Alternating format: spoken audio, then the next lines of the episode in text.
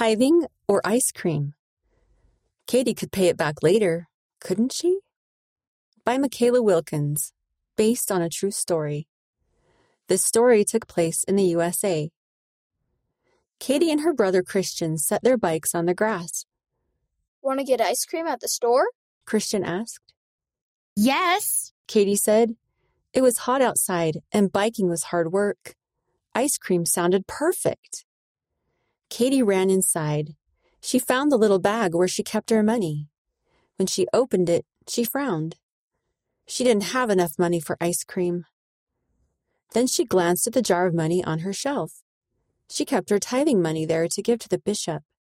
There was enough money for ice cream in there. Katie took some money from her tithing jar.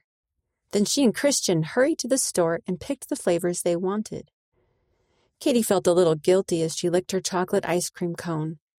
But she hadn't taken very much money. She could pay it back later. A few weeks later, Katie went to get ice cream again. She still didn't have enough money, so she took a little more from her tithing jar. I'll pay this back too. She told herself. Katie kept taking money from her tithing jar. She always promised to pay it back, but it got hard to remember how much she had taken, and she didn't have enough money to replace it. Soon it was time for her family's tithing interview. They would meet with Bishop Levitt. He would ask each of them if they had paid a full tithing on all the money they earned that year. That Sunday, Katie put the rest of her tithing money in an envelope and gave it to the bishop but she knew it wasn't enough. Her stomach felt sick. Later, Katie's family sat together in Bishop Levitt's office. Are you a full tithe payer? Bishop Levitt asked Christian. Yes. Christian said. Katie shifted in her chair.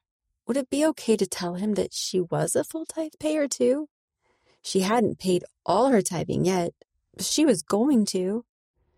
Are you a full tithe payer? Bishop Levitt asked Katie. Katie looked down. It would be wrong to lie. No. I used some of my tithing money to buy ice cream. I know Heavenly Father is grateful for the tithing you did pay. And when we make a wrong choice, we can repent and try to do better. Bishop Levitt smiled at Katie. I know you will try to pay all your tithing in the future. Katie nodded. She wanted to be a full tithe payer. The next time she earned some money, Katie put 10% in her tithing jar. Then she put in a little more. Is this enough to replace what I took? She wondered. She added even more, just in case. But she still felt guilty. Maybe she could pay even more tithing until she felt she had replaced it all. She put her head in her hands. Mom came into the room. What's wrong? Katie sighed. I don't know how much tithing I need to pay to make up for what I spent.